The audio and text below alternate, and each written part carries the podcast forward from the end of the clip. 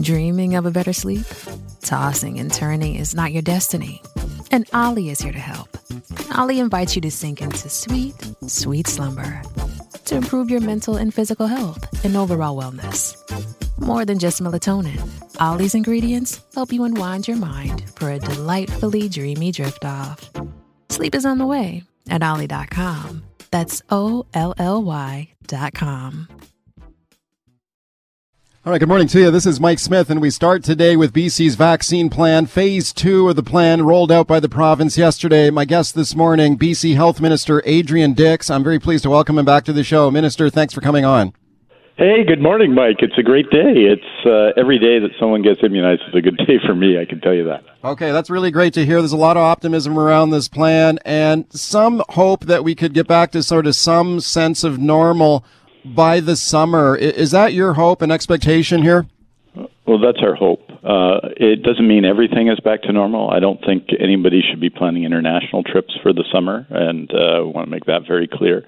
But if we can get everyone their first dose uh, in the summer, and that's uh, our goal, that will improve everybody's safety. Every time somebody gets immunized, it means that everybody is safer. So even if you're not being immunized this week, the fact that we're doing, we've done uh, 275,000 immunizations as of yesterday on 190,000 different people is a really positive thing and a really positive thing for everyone. And the results, you saw them, and I encourage everyone to look at them in the BC immunization plan in long term care, the most vulnerable people that we right. have to this pandemic. And you see the results of people 21 days after they're vaccinated. It's it's that part of it is the reason that the the reason for optimism. These vaccines have been very effective.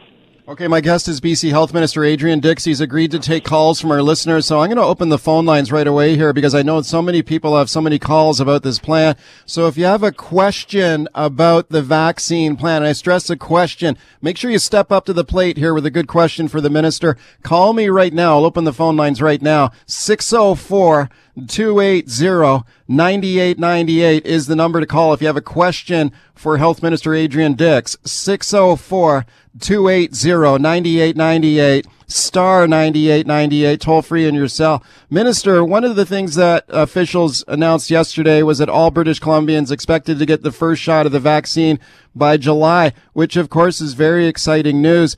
And doing it by extending the interval from the first dose to the second dose of the vaccine to 16 weeks. We've got the manufacturers of the vaccine recommending a much shorter interval, three to four weeks. And we're already seeing some criticism of BC for this.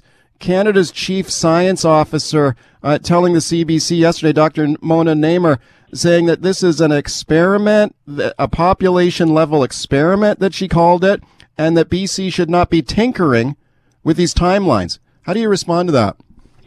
I respond that uh, this is based on real, real world evidence. Remember, there were tens of thousands of people involved in the clinical trials for these vaccines, I think 40,000 for Pfizer. We've now had tens of millions, even hundreds of millions, in the hundreds of millions in the world who've received the vaccine.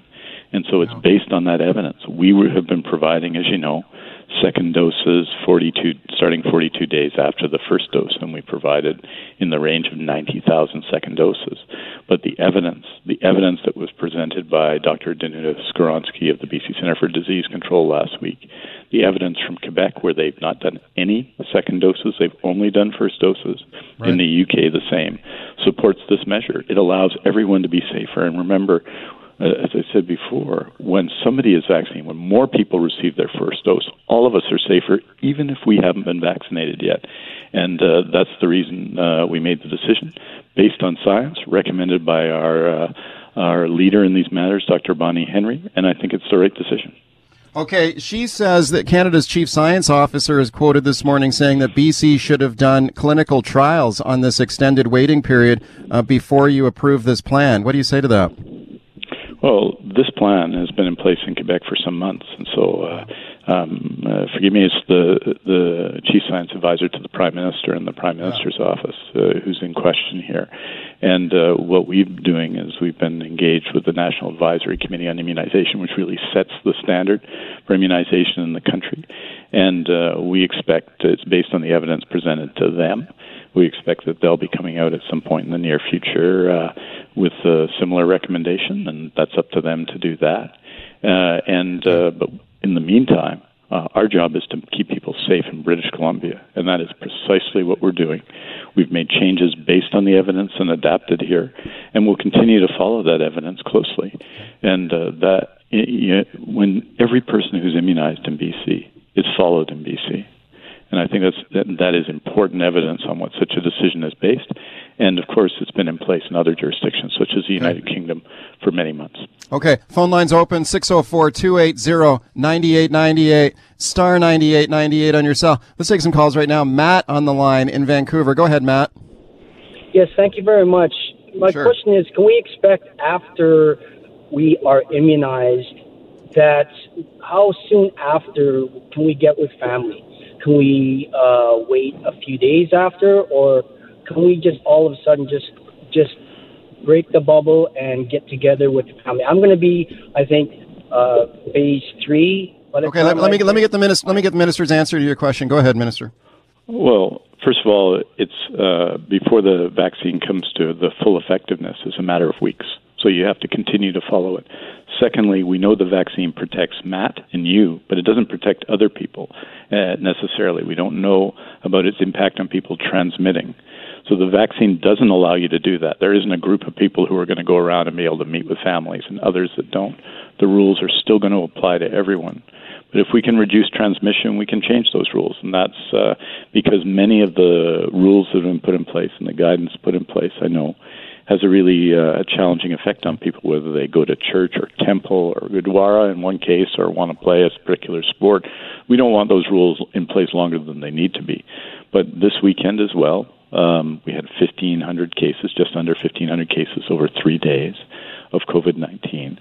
Transmission is still significant. We've still only immunized, we've used all of the vaccine that we have that the federal government sends us. We do that all the time, but we've only immunized a small percentage of people. Right. In the meantime, we have to follow, continue to follow the rules. And I know that's frustrating for people, but by the summer, the situation will be better. And while you may not be able to travel internationally, uh, there'll be lots of things you can do in the summer that you won't be able to do now. Okay. Lynn on the line, calling from Nanaimo. Hi. Hi, thank you. Sure. I just want to ask uh, what I think is a pretty obvious question. Um, one of the brackets in the rollout is um, 80 plus years, um, born in 1941. Right? So we're only two months into uh, 2021. So most of the people who turn 80 this year haven't had their birthday yet. So which is it? it it's the year you're born in. It's to make that a simple question for people. So next week, starting March 8th, the phone lines will open uh, where you are. There's a phone number in Island Health, which you can get on the website, and it's not open yet, so I won't repeat it right here, but it's in Island Health.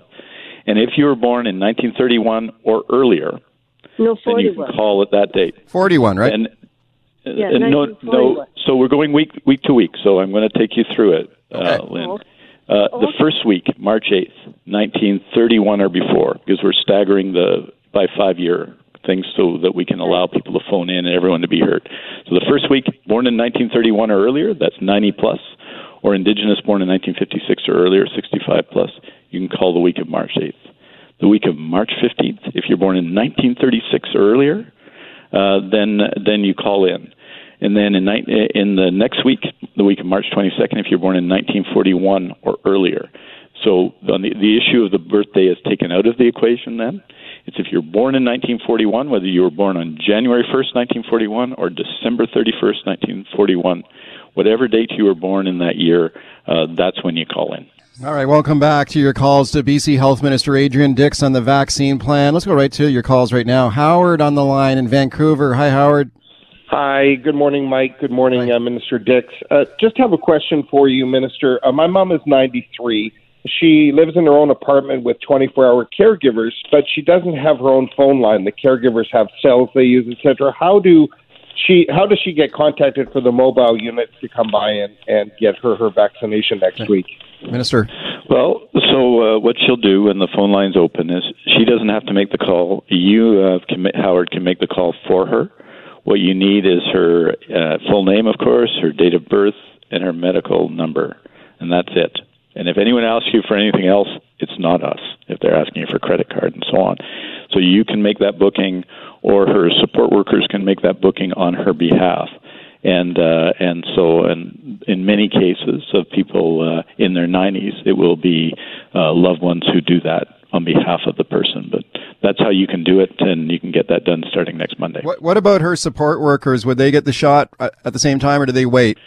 Well, in many cases, support workers have. Uh, we'd have to look at the circumstance, but we've basically done everyone long-term care assisted living in about 50,000 healthcare workers already, including many who provide home support. I'm not sure what the arrangement is there, but um, that's uh, something that uh, the health authority could look into. And okay. when you call, we can respond to that question. They can call the one uh, one in eight eight eight COVID nineteen line in BC, and we can start to get the answers to the specifics of the question. But home support workers, in a general sense, have been immunized and are being immunized okay. now. Let's go to Trish on the line in Delta. Hi, Trish. Hi. Hi. Um, I have a six year old brother who lives with my 89 year old mother. Uh, so if she gets immunized, does he get immunized at the same time, or does he have to wait until the 60 year old age group comes in? Minister. Uh, that that's right. Um, you have to wait until your age group comes in.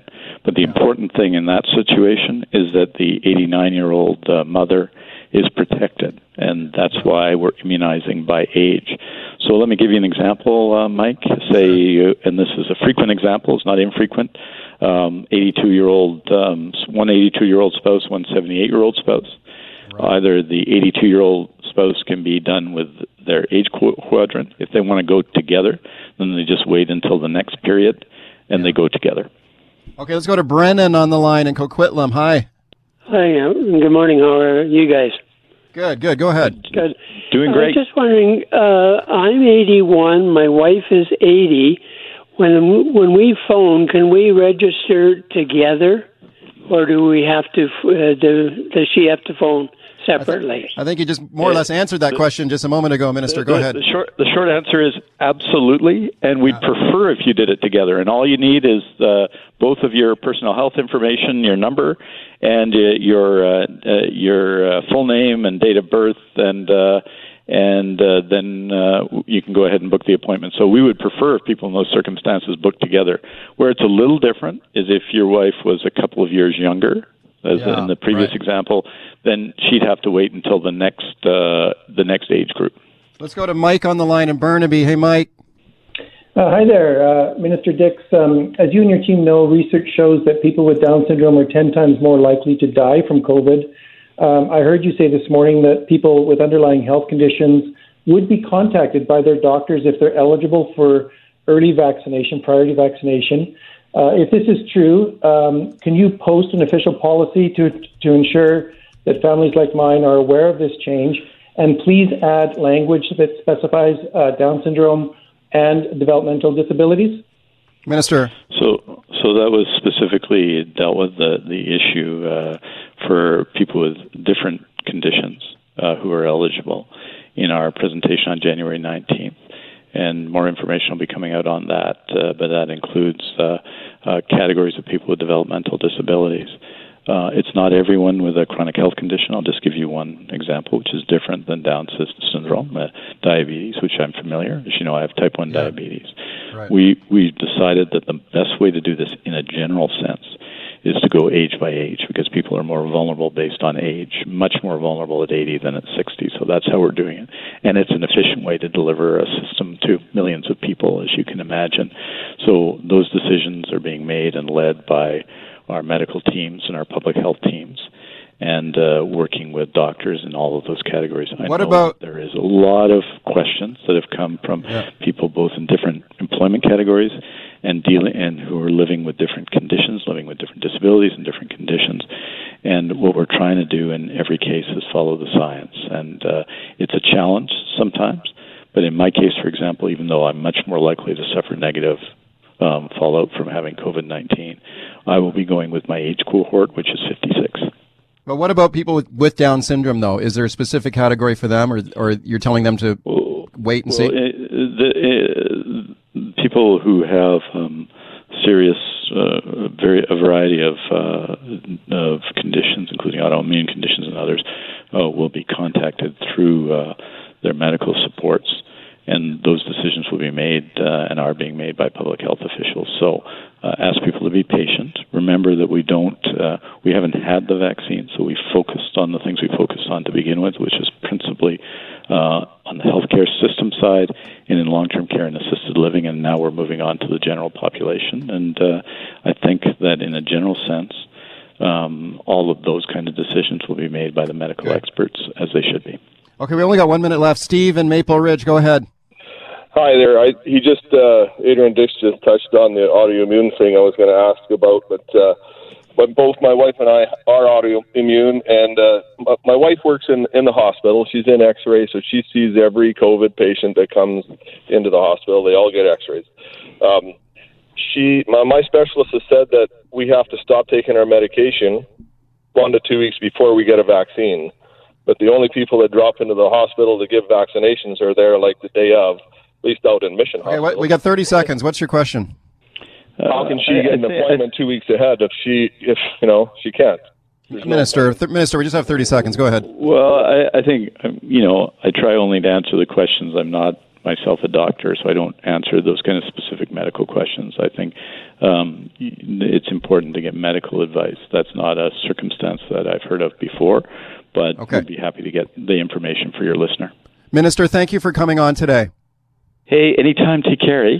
All right, welcome back to the show. This is Mike Smith. Let's talk about your ICBC and your auto insurance now. Are you getting a good deal on your insurance in BC compared to other provinces? What about your customer service experience in BC compared to other provinces like Alberta? Think about that now. Get set to call me on the open line after the next break. If you've had an experience with auto insurance in another province, I want to hear from you. But first, it's time to welcome my next guest, Stephanie McLean. She is a Canadian lawyer and a former NDP cabinet minister in Alberta. She served in the cabinet of the government of Rachel Notley, uh, the former NDP government in Alberta. She's now based in BC, and I'm very pleased to welcome her. Thanks a lot for coming on.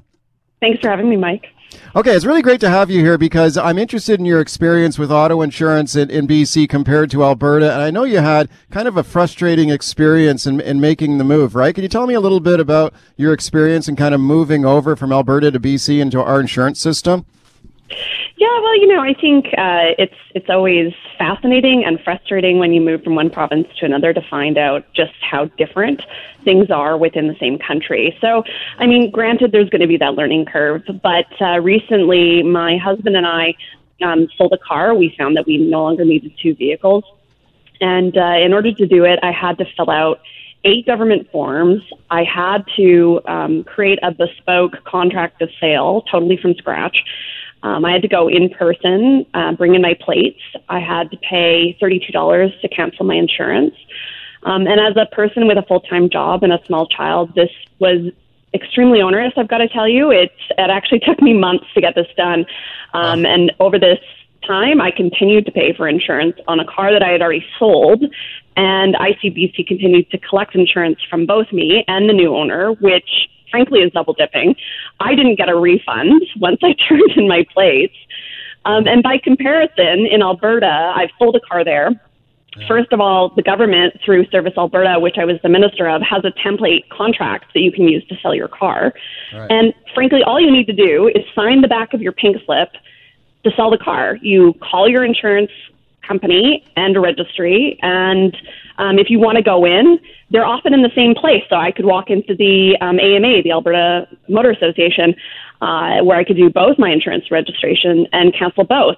But I could do it over the phone, and it takes literally five minutes. The whole process takes five minutes outside of the, you know, finding somebody to buy it. So when I I went in to cancel my insurance, I I also happen to need to renew my driver's license. And so, you know, coming from another province, I thought, well, I should be able to do this all in one spot. But right. no, I had to physically go into two different locations because they needed me to bring in the plates. So physical attendance required. I had to, you know, do the in-person attendance for my driver's license. And in Alberta, I would have absolutely been able to do both in the same building or take care of one on the phone. So the customer service aspect seems to really be lacking here. I know people balk and say, oh, big deal, you had to go into two locations, but uh, we live in a modern world where I can get things done by the click of a button. And the fact of the matter is, I can do that in Alberta. Why can't I here? Okay, very interesting perspective on, on a former cabinet minister next door in Alberta. So did, did that did that surprise you? Like when you came over to British Columbia, they've got private insurance in Alberta, right? And we've got public auto insurance here. So I guess very different systems. But was it? It was a lot more onerous than you imagined or you expected, correct? Yeah, well, to be clear, so Alberta has both private insurance and yeah. private registry services. And in BC, we don't really talk about it that way uh, because it's all under ICBC. But your registry would be things like your your license, your um, your license plate. Um, whereas the insurance is actually just the, the cost you pay to insure the, the vehicle, your collision, et cetera. Um, and in Alberta, they're both private. And what really surprised me, frankly, was when I was overseeing registry services, we would run into a lot of issues um, trying to provide better consumer services because not everything was centralized, because our information wasn't centralized, because it was all dispersed in private registries that had their own business operations. And so we couldn't really make everything the same and improve customer service across the board. So I expected, given that it is centralized in BC, that would make it all much easier for customer service to be improved. Lo and behold, it's not the case. It was not the case. Okay, speaking to Stephanie McLean, she is the former Minister of Service Alberta in the previous NDP government in Alberta. Uh, she's now based in BC. So, what do you think? Do you think BC should privatize its insurance? I mean, that, that's what you think, right? Yeah, you know, uh, it's it's interesting when you're sitting in that spot as a government decision maker. You have your ideology. The NDP certainly does. Every party does. The Liberals do. But ICBC is broken, and it's more than just the hundreds of millions of losses year over year, and it's more than just the high insurance rates. It's also the lack of consumer focus. And, you know, generally speaking, I'm not an advocate of privatization, but I'm also no longer ideologically motivated, and I can see it for what it is. And as a former minister who was responsible for overseeing the regulation of private registry services, which is not to say it's a free for all, it's still regulated. I can say that sometimes privatization is the answer. And I mean, here the question is is ICBC fixable? I mean, probably, yeah, but does that mean that government should expend a ton of resources and time to fix it. Okay. And I, Not tell necessarily, you, you know. I'll, I'll tell you, uh, it's shocking to hear a former NDP cabinet minister make the argument for privatizing auto insurance in BC because you know, this was a system, ICBC, that was set up in the 1970s by the Dave Barrett NDP government of the day, and it's been in place ever since. And I don't think you would ever see an NDP government in, in British Columbia dismantle this and, and privatize this system. What are your thoughts? Like you mentioned that you think it's an ideological thing. Like people should throw off their ideological chains on this one and just start thinking about about customer service and what's best for the public. Is that what you is that what you basically argue? Yeah, you know, to be clear, I'm no longer a member of the party. I don't speak for the NDP. Um, and and throwing off those ideological chains does allow me i think to look at things a little more critically. But not only that i mean when i was in government i had to make decisions about whether or not to turn something fully private um, in my role as a minister. And i i did make that decision from time to time. And the fact of the matter is you set something up barrett set something up with um, great intentions, and, and it could have been like it is in Saskatchewan. Like we all hear about how great it is in Saskatchewan, but that's not the facts here. Somewhere along the lines, um, multiple times, I imagine, things got totally borked. And at some point, it's like, okay, you hit the point of no return. You've got to decide is it worth doubling down on this or cutting it loose? and putting our attention and resources into things that are really bread and butter, like our healthcare, our education, our justice services, our housing. It, it, it's a huge lift to get ICBC back to where Dave Barrett imagined it at this point. Like a lot of time has passed and it's no longer the thing he envisioned. So what?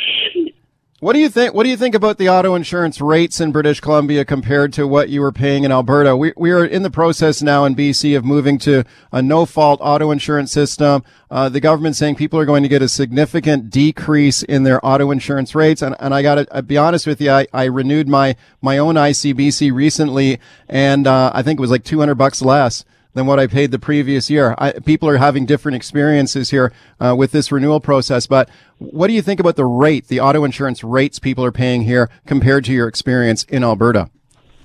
Well, you know, this is definitely a moving target. So all I can speak to is what it was when I left Alberta 2019 uh, versus what I walked into in BC. And what I walked into in BC was I was paying the same for one car that I used to pay for two cars. Wow. And and the same package. Like it's not like I was like, "Oh, I'm going to add on collision now and I'm going to add on windshield and blah blah blah." Like I've always been like a public liability, I'm not paying for more insurance than I need to type of type of person. And so it's like, what's the bare minimum that I can pay on my car insurance? That's what I'm going to go for. And I did it in Alberta switched to BC and I was paying double. So wow. I know that insurance rates have gone up in Alberta astronomically. The Kenney government there has made some decisions to take off caps that you know those are regulatory decisions that uh, you know I don't I don't personally agree with because you can regulate an industry appropriately so it's consumer focused and I think that's really important um, and you know certainly uh, they've made some changes here. It, it remains to be seen as to whether or not both the savings can be passed on to consumers and ICBC can stop having the excessive losses. Because if we end up in a situation where consumers aren't paying as much, but ICBC still experiences excessive losses, then we're really just you know covering it up right. like right. it's not actually improved it's it's it's just you know smoke and mirrors to stop the complaining. Okay, very interesting take. Thank you for coming on with your perspective on it, and I really appreciate your time today. Thanks for coming on. Thanks so much. Shipping can make or break a sale, so optimize how you ship your orders with ShipStation. They make it easy to automate and manage orders no matter how big your business grows. And they might even be able to help reduce shipping and warehouse costs. So optimize and keep up your momentum for growth with ShipStation. Sign up for your free 60-day trial now at shipstation.com and use the code POD. That's shipstation.com with the code POD. How do you feel great on vacation? Like really good? Easy. You go to Aruba. You'll spend your time relaxing on cool white sand beaches and floating in healing blue water. You'll immerse yourself in natural wonder and find your center on an island where things move at your speed. You won't just feel great, you'll feel relaxed, renewed, and ready for life. That's the Aruba effect. Plan your trip at aruba.com. That's Mike Picker.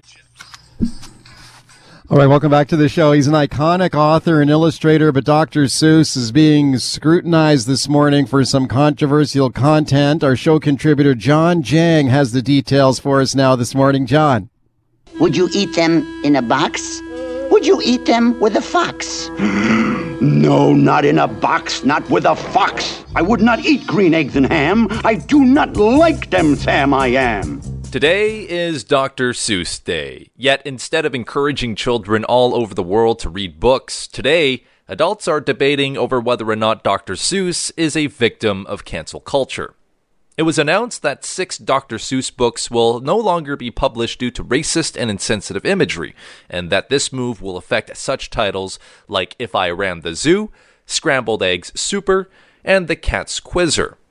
In a statement from Dr. Seuss Enterprise that was released earlier this morning, the company writes that their mission is to support all children and families with messages of hope, inspiration, inclusion, and friendship. They also add that they worked with a panel of experts, including educators, and made the decision to discontinue sales of these six Seuss titles. This was part of their much larger review process, where they went over his entire catalog last year over a series of months. Nearly 60 books, with many that are still top sellers today. It must be made clear these books have not been banned. The company will no longer publish new editions, but whether or not they're still welcome in your child's school library is an independent decision. One thing that is obvious, however, is the fact that Dr. Seuss remains highly relevant in today's age. In fact, Dr. Seuss was the second highest paid dead celebrity in 2020, with Forbes estimating $33 million US in earnings before taxes. Only Michael Jackson's empire actually earned more last year. The full list of affected books include McElligot's Pool, On Beyond Zebra, and To Think That I Saw It on Mulberry Street.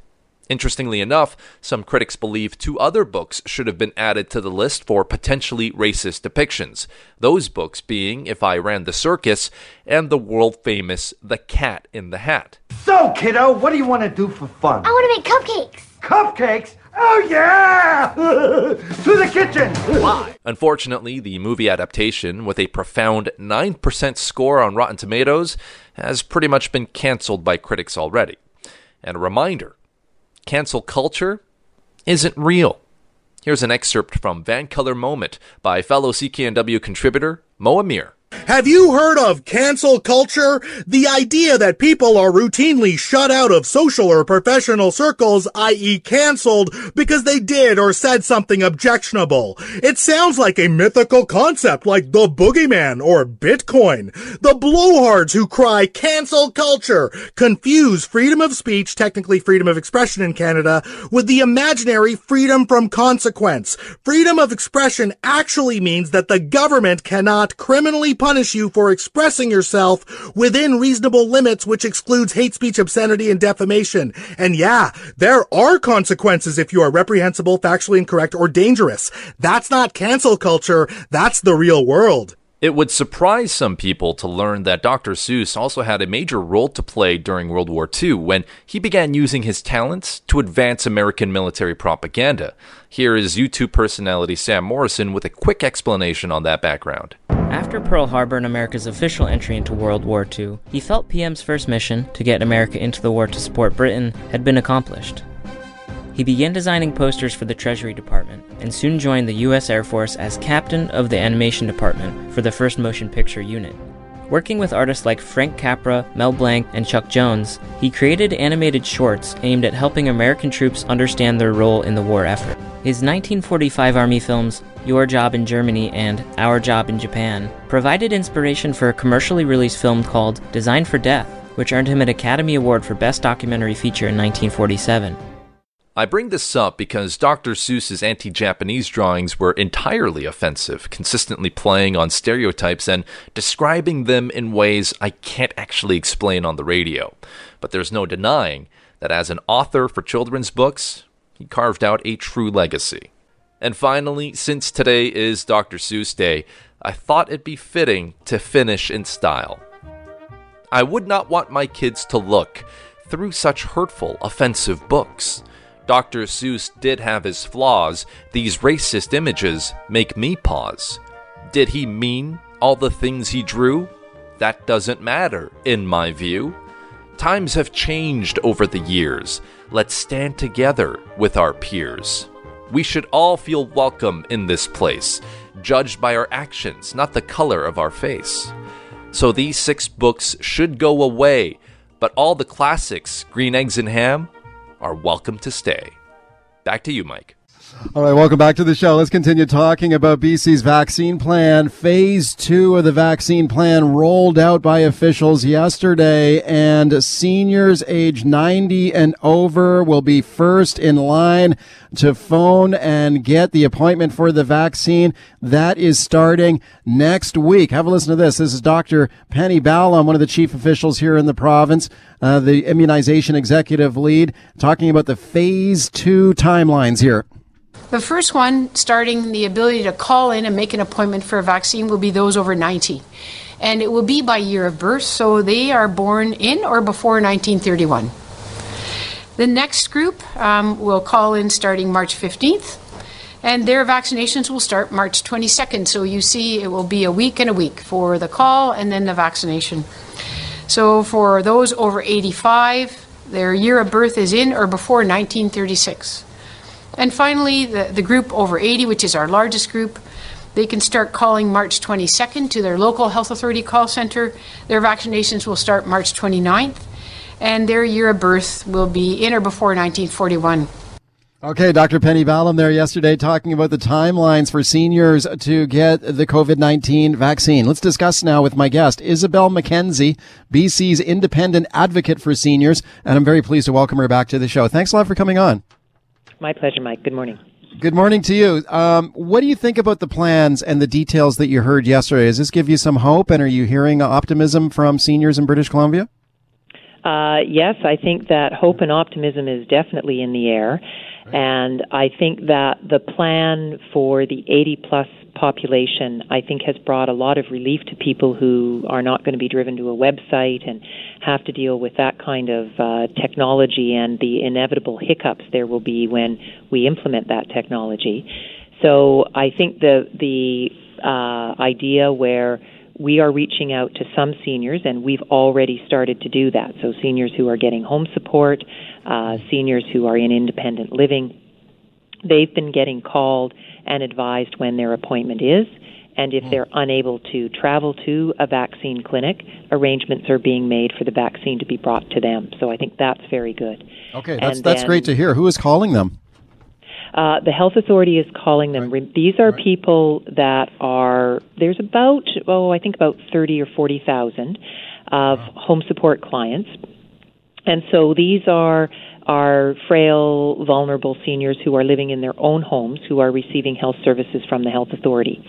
And so they are more likely to need to have the vaccine brought to them, although many of them will be able to get to a vaccination site so that we know where they are and who they are and their phone number because we're regularly in contact with them. So that piece has started, and we then are going to go out to the wider population, as uh, Dr. Ballem spoke about yesterday, with a phone number that they can call in according to their age cohort group and set up their vaccination date for the next week. Okay, that's really great to hear. And are you relieved to hear that you mentioned earlier about s- some concerns around would some seniors be able to go online if they don't have the skills to go online or they don't have the internet access or whatever their situation might be, uh, to have a system where you call, you can phone to get the appointment rather than registering online? Yes, I think that this will be the least uh, problematic yeah. for this population group. And I think Mike, you know, for the for people over 80, everybody is attuned to this, uh, or they have a family member who is attuned to this. Right. So the most important thing is going to be uh, here is the phone number for your health authority. You call during this week if you were born in 1931 or earlier, or if your mom was born 1931 or earlier, and you'll you'll speak to a live person who is going to book your appointment. And if you are able to have that confirmed by text or email, great. If you don't do text or email, that's not a problem. You don't need to be able to do that. You're going to be given your vaccination uh, time and location, and you can show up at that time and location. Speaking to Isobel Mackenzie, BC's independent advocate for seniors, one of the big announcements in this plan yesterday was uh, officials saying they will extend the interval between the first dose of the vaccine and the second booster shot to 16 weeks or four months between between shots. Now that's kind of counter to the manufacturer's guidelines for the vaccines, and there is some criticism of the BC government for doing this. Do you have any concerns about extending that interval between doses? Well, I think I would defer that to the vaccine experts uh, yeah. who've looked at some evidence and made those decisions. Yeah. I think for this phase of the vaccine with our seniors population, it's not dramatically altering uh, what we are planning or achieving in any event. And I think that uh, we are we, we we do know this, Mike, that the first dose can be uh, very very effective, and we've seen right. that in long term care. Our outbreaks are down by 77% over what they were at the peak, but our community transmission is only down 25%. So clearly, these, and the majority of people have only had one dose. So clearly, it is uh, proving to be very effective. Right. And when you take a look at the situation in long term care homes, and it sounds like it, has been uh, really successful with the vaccine rollout among our most vulnerable seniors in long term care. Are you, are you pleased with the way that has gone?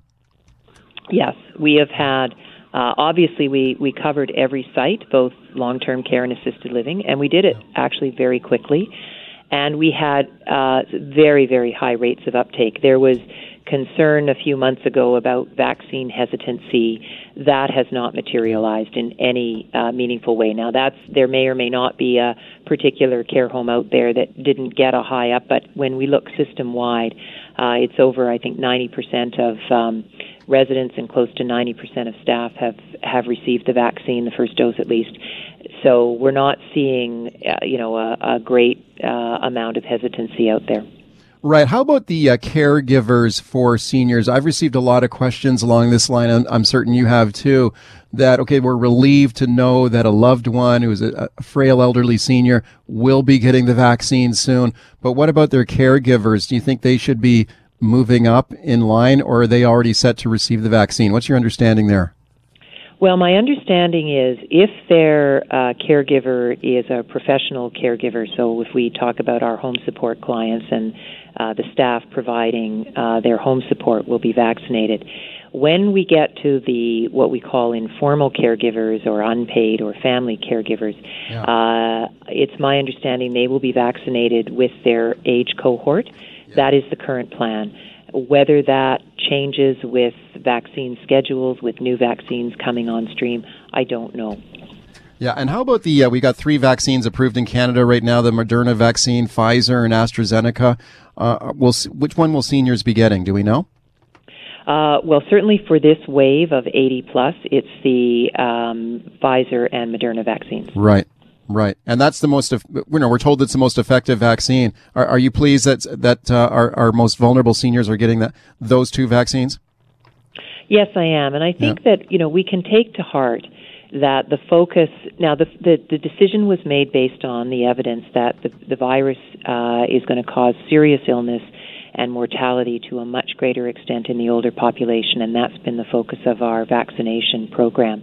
And I think that that's important, that it is yet another indication, as we've had many throughout this pandemic, of how much we value the seniors in our lives and our community and how much we want to keep them safe.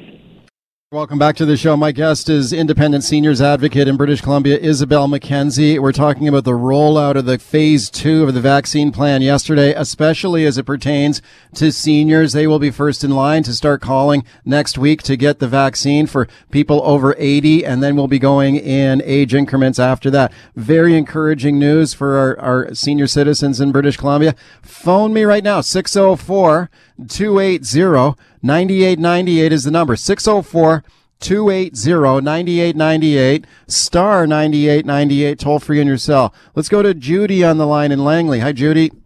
Oh, hi there, Mike. How are you hi. today? I'm good, thanks. What would you like uh, to say?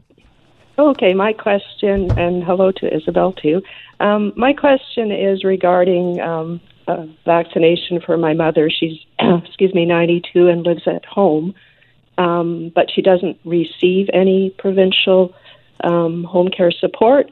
Um, I'm her support, so I'm wondering um, will she get any notification for someone to come to her because um, she can't get out at all? Or do I need to still phone the number and try to set up something that way? Um, nobody seems to know. So, Isobel Mackenzie. Thank you. Uh, you Thank you and hello. Um, you will need to phone the number that is promoted for, I think it's Vancouver Coastal you're in. Um, and uh, your mom will be in the first group uh, because she was born in 1931 or earlier.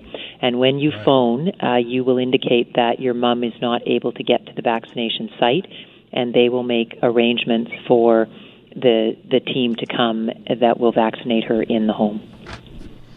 Okay, that is great to hear. And for people who are age 90 years or older, so that would include uh, her mom, that is beginning next week. So that would, you can call starting March 8th. So next week. So I, I highly encourage you to do that. 604 280 9898, star 9898 in your cell. Gordon and Surrey. Hey, Gordon.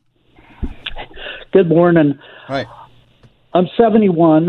I just had quadruple heart bypass surgery about 12 weeks ago. I was just wondering what are the side effects of this vaccine? Should I have the vaccine earlier or should I just wait till it's my time to get the vaccine? Thanks. Isobel, do you have any thoughts on that? Well, I think in terms of the side effects, uh, it's been well monitored, not just throughout the world, but here in British Columbia, of adverse uh, events from the vaccine. And no vaccine is perfect without any adverse events, but this uh, vaccine is not proving to have uh, a significant uh, concern around safety or adverse events at all. So it is a, a considered a, a very, very safe vaccine. So the caller should have a discussion with his primary physician or Yeah. primary caregiver of, uh, about uh, about the concerns he may or may not have about the vaccine and have that discussion. And then in terms of when he will be receiving the vaccine, again that is going to that determination will be made by public health. Let's go to Helen on the line in Campbell River. Hi, Helen. Oh, hi, Mike. Uh, thanks for taking my call. Regarding the vaccine, um, I'll be 85 in July, and I have COPD. Does that have a bearing on when I would, um, you know, apply for the vaccine? Isobel Mackenzie. I don't think the COPD in and of itself is going to push you further up the vaccination line, but year of birth is what determines your age cohort. So even though you're not turning 85 until July, uh, you were born uh, before 1936. You in 1936 or before, and so you will be entitled to receive uh, the vaccination by calling March 15th for your Yep. vaccination starting the week of the 22nd. You won't have to wait for that third uh, week. Yep, March 15th will be the time for you to call, uh, and uh, you, cer- you absolutely should certainly do that. Jenny in the West End. Hi, Jenny. Oh, hi, Mike and Hi. Isobel. Thank you for doing this great service. Sure. Uh, my question is, I have my husband is 86. He's in that. I know the date. Um, where will the va- Where are the vaccines going to be given? Do you know the uh, locations yet, Isobel? Do we know yet? When no, when you phone the uh, number, they will give you the vaccine site. So there's during the 80 plus vaccinations, we're going to be looking at a number of vaccination sites that are clinics that are used uh, by public health. Uh, that is different from when we go out to the to the under 80 population and our 170 some odd vaccination sites throughout the province. The mass vaccination sites, that's different. So they will advise you of where the vaccination site is depending on your postal code when you phone to register for the vaccine. Thanks a lot for all your calls on that one. And Isobel Mackenzie, it's always great to have you here on the show. Thank you for the great work you're doing on behalf of BC seniors. Okay, thank you very much, Mike.